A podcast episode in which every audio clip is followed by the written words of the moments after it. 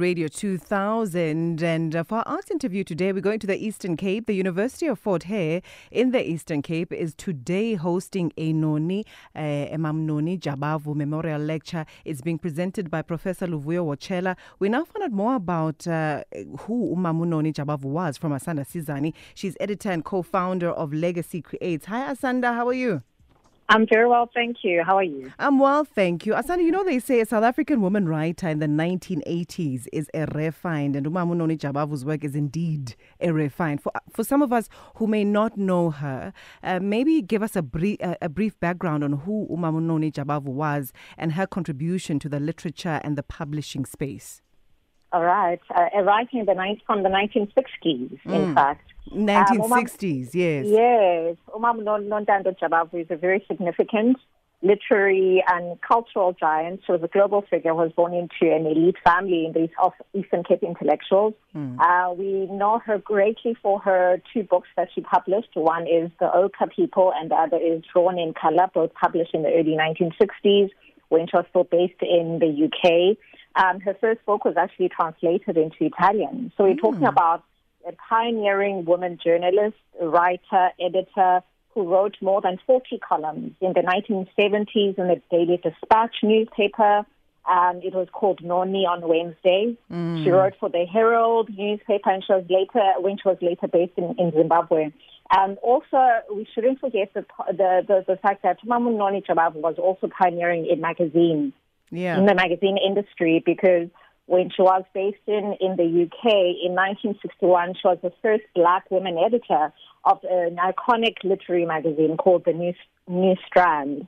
And she really broke barriers at, at that time as the first black Tulsa woman hmm. editor. And she really faced every type of discrimination possible, but she came out on top, and she really is an important woman in our history that is definitely an, an exemplary figure. Indeed, she is. She also left for Britain when she was only 13 years old. Yes. Do we know what the reasons were behind her leaving the country and who even mm. assisted her in leaving the country back then?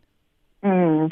Well, her grandfather, John Tengo Jabavu, had great influence on, on his son, DBT Jabavu, who was Noni's father. And they wanted a family, especially in that area of the Eastern Cape, where I'm actually born. I was born where Mama Noni Jabavu was born. Yes, me And they- too, me they- too, me too. In fact, Yes. So they wanted their family to be a symbol of hope. Yes. And they really placed a lot of emphasis on education. And so Uma Noni Jabavu was taken at that age to, to England to study further. It really was for her to study, yeah, to, to further her studies.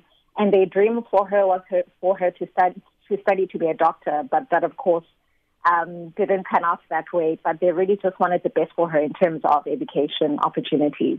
It was also interesting to find that she traveled extensively, right?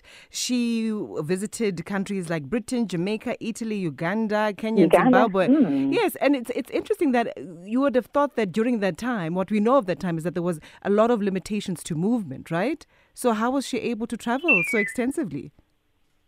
That is, is very much still unclear, but I think also the fact that she was later married um, in, in the 60s to the Cadbury family um, and her being educated, a black educated woman at the time. She moved in certain circles. She came from an influential family and she really had established herself as someone that was, you know, a writer, an important writer, columnist, journalist, editor at that time. I think it, it perhaps made things a little easier for her to move around, but certainly um, I'm sure there were a lot of restrictions, especially, you know, when it comes to race and patriarchy, etc. But lucky for her, she was able to get some exposure in different areas. Do we know if her books are available in South Africa at all, Asanda?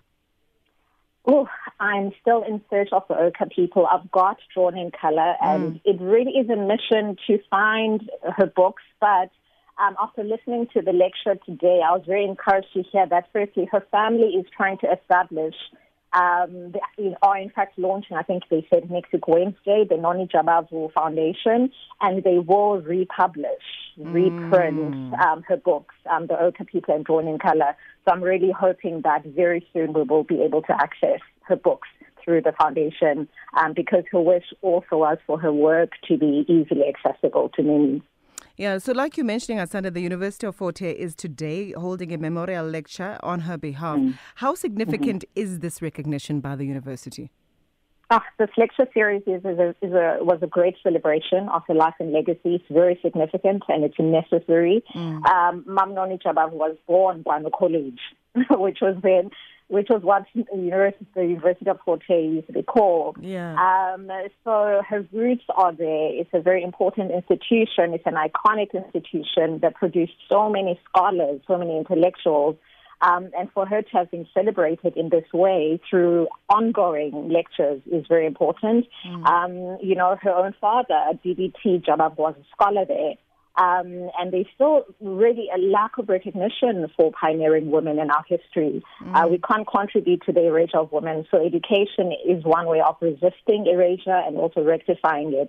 So I'm really excited to have seen that the University of Fort, of Fort was during this lecture today and made it accessible through the live stream, which is still on now. She came from a very powerful family. Hey, Umamu Mm. Unoni Jabavu.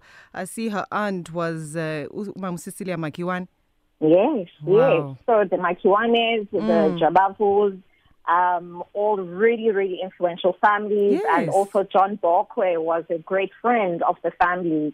So she she really comes from a, a, a really incredible um, you know, Lineage. incredible lineage Yeah. on both sides. Because her mother's side, mother's side of the family was, was the Makiwanes, and her Yes. father's side were the Jabavus. So really, really powerful. So she had to be a influential family. powerhouse. She had to be a powerhouse, which she was. It Which was- she was. Yes, Yeah. absolutely. So but I'm was- glad that she didn't rely on Yes. what she was born into, Yes. but she really also worked hard and, Yeah. made, and, and carved her own path. Yes, indeed. So, what were some of your key takeaways from today's lecture, Asan? Oh, um, that black women have been there. We've always been there. You know, women thinkers and doers. They've always been present. They've always been documenting their story. You know, in various ways. And Mam Jabavu was certainly one of those women who wrote herself into history. Mm. She, in fact, even in her later years, just before she died, she told her family members what her wishes are. That she wants her work to be protected wants, she wants them to form a foundation that will carry on the legacy of literature and journalism. Um, she wants to groom young, you know, young writers and journalists through her own efforts and, and, and platforms. So, yeah, I really took that away that, you know, we've always been a force to be reckoned with. And women like her are so inspiring for us today in whatever we choose to do. We can look at women like Noni Jabavu, women like Nokutela Mdima Dube, you know, so many great women that have lived and, and be reaffirmed really and remember how great we are today as women. Yeah, and their and their contributions won't be hidden somewhere in history. They will be recognized. I love that as well. Exactly. Uh, Asanda, thank you so much for your time. Enjoy the rest of the lectures. It's still going on, or have you guys concluded for the day? It's still on for the last, for the next couple of minutes. Okay. Um, um, yes. All right. Let me let you get back into it. Thank you so much, Asanda. Enjoy the rest Thank of you. your Thursday. Thank you so much. Have Thank a good one. you. Bye. That's Asanda Sizani. She's editor and co-founder of Legacy Creates, and she was just, you know, giving us tidbits of the University of Fort Hare um, about how the University of Fort Hare in the Eastern Cape is today hosting a Mamnoni Jabavu Memorial Lecture. What a powerhouse! What a beautiful and brilliant woman. Feel it. This is good music. Feel good music. Radio 2000.